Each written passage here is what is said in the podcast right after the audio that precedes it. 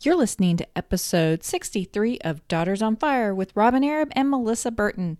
In today's episode, we're going to dive in to the oh so wonderful art of saying no.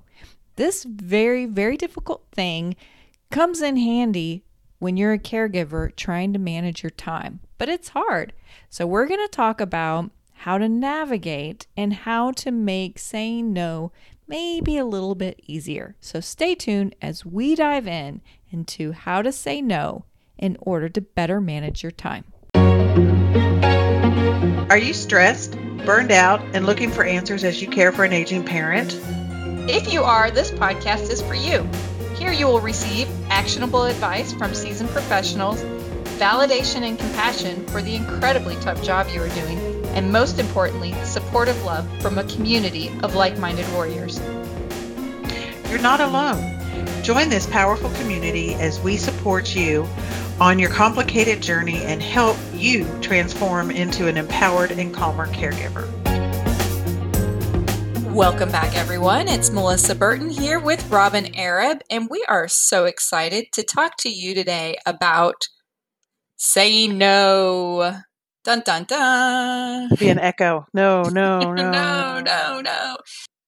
So, Robyn and I just completed a time management toolkit that you can purchase in our Empowered Caregiving series and courses. So, we definitely encourage you to check that out. But as we were creating that, we help people sort out their priorities and how their time managing their times with tips. And then we have an exercise that you go through that you can create a list of things you need to weed out of your life. Perfect, right? You finally have those things in your life you just need to say no to. But you just have to say no to them, Robyn, right? Right. That's the big dilemma. That's what makes it so hard. How do you say no? So, Robyn, how do we say no? Kick us off on where we're going to go today. Well, my biggest thing is you say no with no explanation. Nobody needs to know why you can't do it, whether it's time management, whether it's you just don't want to. Maybe it would be it's not your thing and you're just tired. You just don't have an extra moment. You need that time for yourself. So if someone approaches you and asks asks you Asks ask you. you ask you to do something whether it be something for the PTO or something for church, maybe something extra for taking care of your loved one, it's okay to say no. You don't have to explain why. It's just, I'm sorry. I wish I could, but I can't. Done. So that is like a strong no. No is a complete sentence and done with it, which I can totally see that coming in handy a lot more than most people are willing to utilize it. But I can also see people saying to you, Robyn, um, I can't, I would upset people, or people would think that was abrasive, or there's got to be another strategy around saying no than just like giving them the stare down. Maybe when the, you know, the callers, the call, and they want you to lately for me it's the red cross asking for more blood donations. I've bloodletted so much and i get bruises and stuff. I've just had to say no. It's even hard sometimes to say no with that but i have come to saying like a hard no no now's not the time. But i usually follow up with an excuse robyn i have to say i do. Well, and that that's we want people to like us. So we want to give them a reason why we can't. We don't want to just leave them hanging. But I tell you honestly, if I am asking for somebody to volunteer or do something, I would much rather them just say no. Honestly, and this is just me, and you all know how I am. I'm pretty blunt and out there. I don't care why you can't do it. Just tell me no and move on. so would it be part of the style of the person who's asking if you know they're a very direct person and they cut to the chase be like no can't do it would be a good response for that Yeah, type of person. I think so.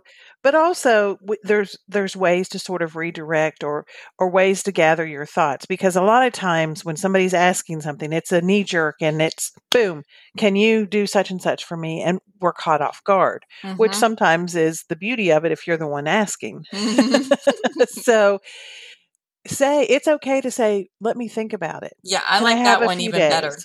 Yes. So it gives you the the leeway to go back and think about it and you at that point have given yourself time to analyze is that in that list of that worksheet that we've created for you is that something that is a have to do or a want to do and, and those type things so figure it out for yourself now the downside of that is now you've got to go back so you have another conversation of no i can't You know, um, I have a funny story around that. McKenna, who Robyn and I work with in some of our Daughters on Fire, all the beautiful stuff that you see is our collaboration with McKenna. And um, when I was first reaching out to McKenna, way back when we were first starting our working relationship, and she had quoted me some prices.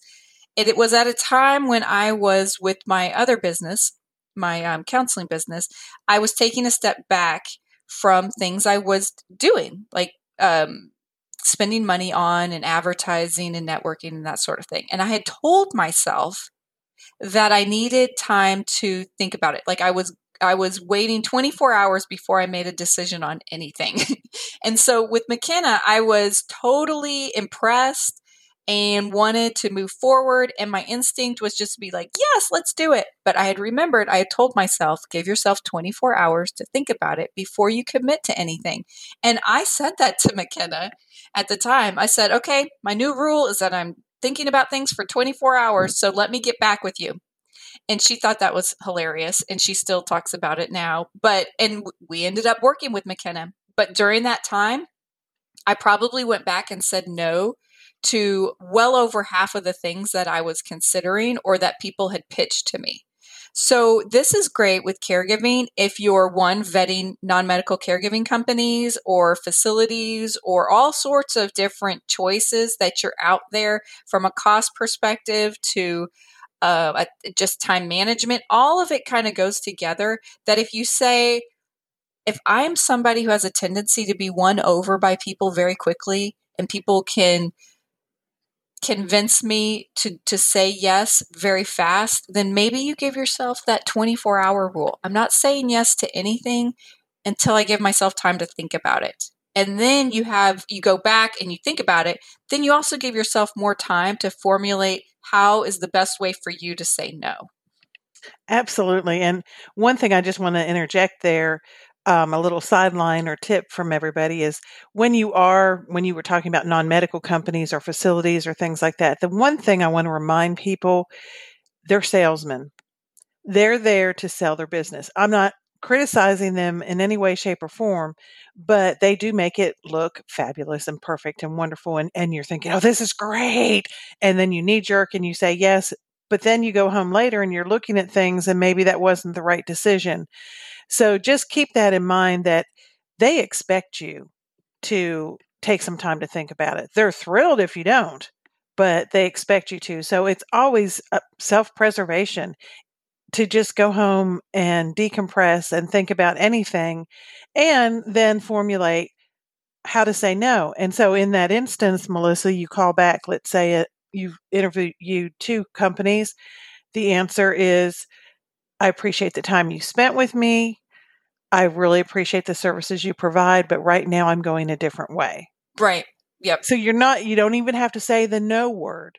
Right. And you, you don't just, have to tell them why, because why? if you're saying you're going a different direction right now, it doesn't mean that you won't come back to that direction. So you leave it open. You haven't told them all the reasons why you didn't go with them.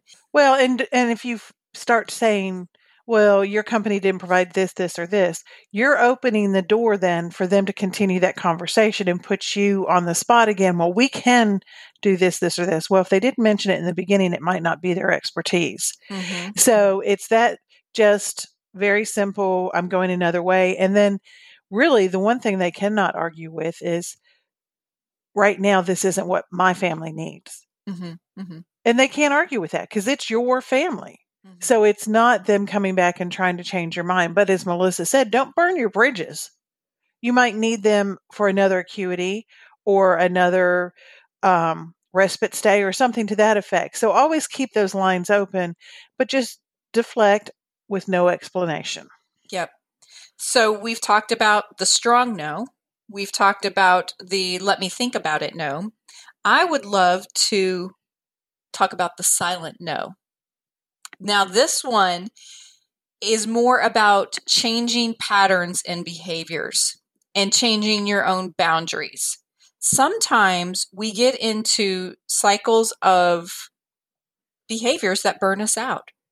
And it could be with our very best friends, it could be with community acquaintances, where people start to have expectations of you because you said yes once and then you're in a situation where it's always expected you're going to show up and keep doing that same thing over and over and over again.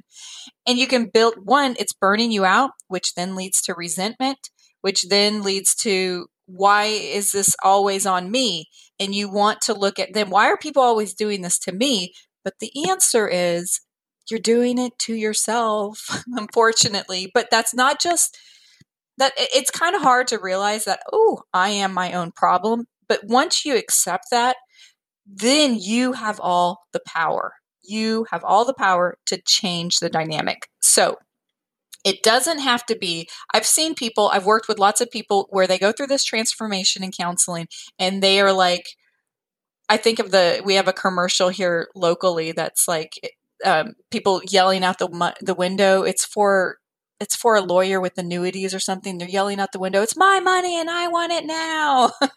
but it's like when people get to the point, it's it's my time and I'm taking it back. It's almost like they want to make a large declaration to everybody trust me don't don't worry about going that route. That's not going to serve you well.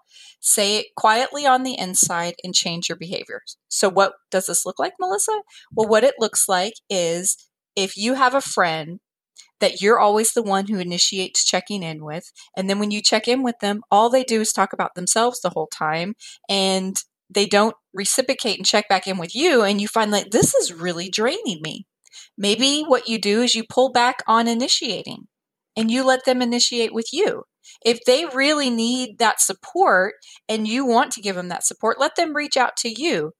And then probably those conversations will start. They reach out to you, and the first thing they ask is, How are you doing? And so that it becomes more reciprocal instead of they're expecting you to reach out to them and check in with them and see how they're doing. It becomes that pattern of it's you serving their needs, and it's not a friendship that's reciprocal when you change boundaries, there's an awkwardness. I won't say it's always difficult, but there is an awkwardness when you change your boundaries. And people kind of push up against that. You may get some fallout from that, especially family might really challenge your boundaries. But if you stay firm in your boundaries, everybody will settle into that new norm and it will be a much healthier place for you to operate from. Just uh, yesterday on our church email, they were saying we want to thank so and so because she's been our hostess for so many years and this and that and I, it turned out that she was the person who if somebody was sick or had a baby or needed something she arranged the meals. And you know now they have the calendars and everything but she still had to take charge of all of that. And that's how she started. And then it became 20 years that this was her position. Now, this wasn't a paid position. This was something that she just took on in addition to everything else in her life. And it's just funny when you're saying that, I can picture this as her in the first place saying, Yeah, I can do that. And now it's 20 years later. Mm-hmm, mm-hmm. And she's ready to step down. And of course, there was a little blurb underneath that said, Anybody who's willing to take on this position, let us know. Mm-hmm. And I just thought, wonder how many people are going to respond to that. yes. But um, just the the thought of that all getting caught up and being there in for 20 years stuck in that original yes i can do it stage and i'm Robyn, sure she was very sincere right she probably it was probably part of her purpose and giving and mm-hmm. wanting to mm-hmm. take care of others where it probably where it could have been bad was that if it totally drained her and she didn't feel like she could have stepped back or taken care of herself if it it may have been that for 20 years it was really balanced but it makes me think i think associations and memberships and communities and hoas and all of ptas and and sports for your kids i think this is where this can really get out of hand you have one person that takes the helm and maybe wants to be get in there and be like, wow, gosh, I, if I want it done right, I'm going to do it myself. Does that sound familiar, Robyn? And then gets in there, and people are real comfortable with them being in charge and kind of let them take the helm and then nobody else wants to take charge and so they're left hanging and you might right. tell yourself that oh if it isn't for us this thing will fall apart and if that's the case is that so bad then so be it yeah it's run its its um, lifetime also just reminded me of when i started a new congregation years ago my daughter was little and i accepted to be a deacon i accepted to do uh, the children's program and I accepted to be the purchaser for a big program that they put on. And an older lady came up to me and said, You know, you don't have to do it all. You can say no. And at the time, I was gung ho. I wanted to get to know people and be in it. It was great. But I tell you, by the end of each of those terms, I was done. I didn't want to do it anymore, and I could say no and walk away.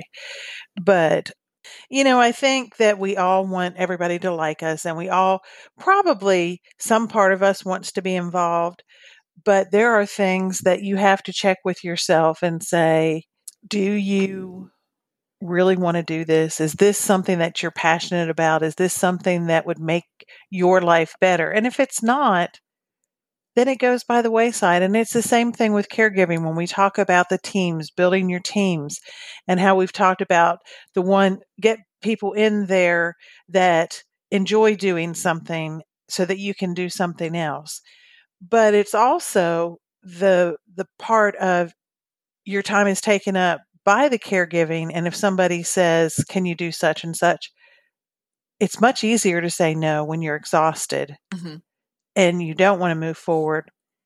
But there is still that little bit of guilt of maybe I could have helped, maybe I could do a little bit. And I've often noticed people, they don't say the hard no. So they'll say, no, but you know, if you need me, call me. Well, boom, we need you. We're going to call you. So mm-hmm. when you give the hard no, you're done. You, you close the door and you're not leaving it open for somebody else to step in and maybe push you a little bit further. So just be really mindful in in caregiving, in relationships, even in your family at home. Maybe it's ordering out instead of cooking dinner or those type things to keep your time management and know that boy, I'm really tired tonight and I can't cook a full meal. Mm-hmm. Well, so, and you brought up something when you were talking about when you were first in the church and you were feeling very gung ho. You kind of wanted to prove yourself. You right. wanted people to like you. You wanted to win people over. You wanted to be connected. So you took on a bunch of stuff.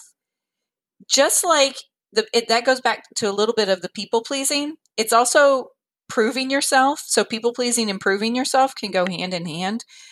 And when it, and it reminds us that even though the temptation is there to fall into one of those two traps prove yourself or people please that the you really need to take your time and tread slowly. As you get to know people as you get to know the situation give yourself time to evaluate.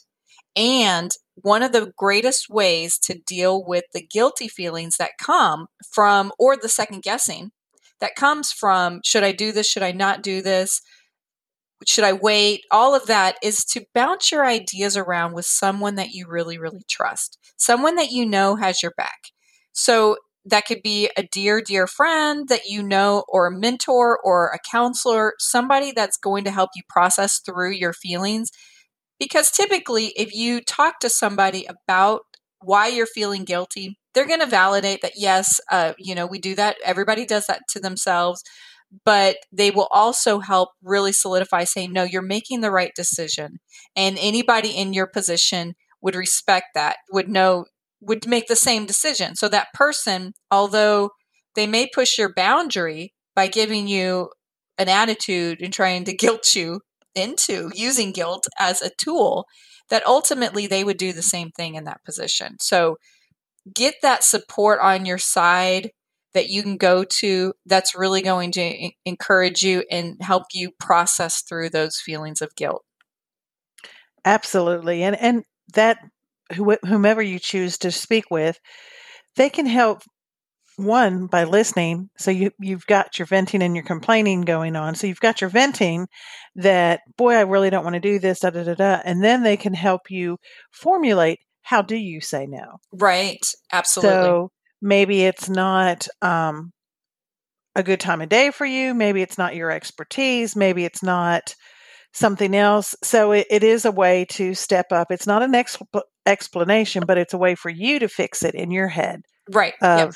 hey, I, I really don't have time to do this because it's in the middle of the day and that's when I have to take mom to the doctor four days a week. Mhm. So it's just talking it through and it does make it feel, I think, a little less threatening when you've got somebody validating you and what's going on. hmm And you've processed it with them. You've got not your words, but your words and their words that you can meld together. And they may know this person and they may have insight into another best approach to dealing with them. If they do know Right. them, you know, that could be a double edged sword. It, it could be helpful. And it also, they could be bringing their Some their baggage. right their baggage so just be but all of it is an exercise in mindfulness and self-awareness and the real the best way to gain self-awareness is with reflection and you need time to reflect Absolutely. So take care of you. hmm Say no without explanation. Hmm Nix the guilt and move on. there you go. It's that simple people. We we do know it's very hard and that's why this whole journey of caregiving is complex and difficult and we are here for you. So continue to join us as we show up for you in our facebook group in our courses and on our podcast or we hope to be with you again next week. Until next time. We hope you enjoyed today's episode and ask that you subscribe to this podcast. If you find this podcast helpful, please leave a review so we can reach more women like you. You are not alone on your journey, and the Fire Tribe is here to support you. Check us out at daughtersonfire.com and our Facebook group for more support and resources. Until next time, remember, you are the fire that fuels the engine of life.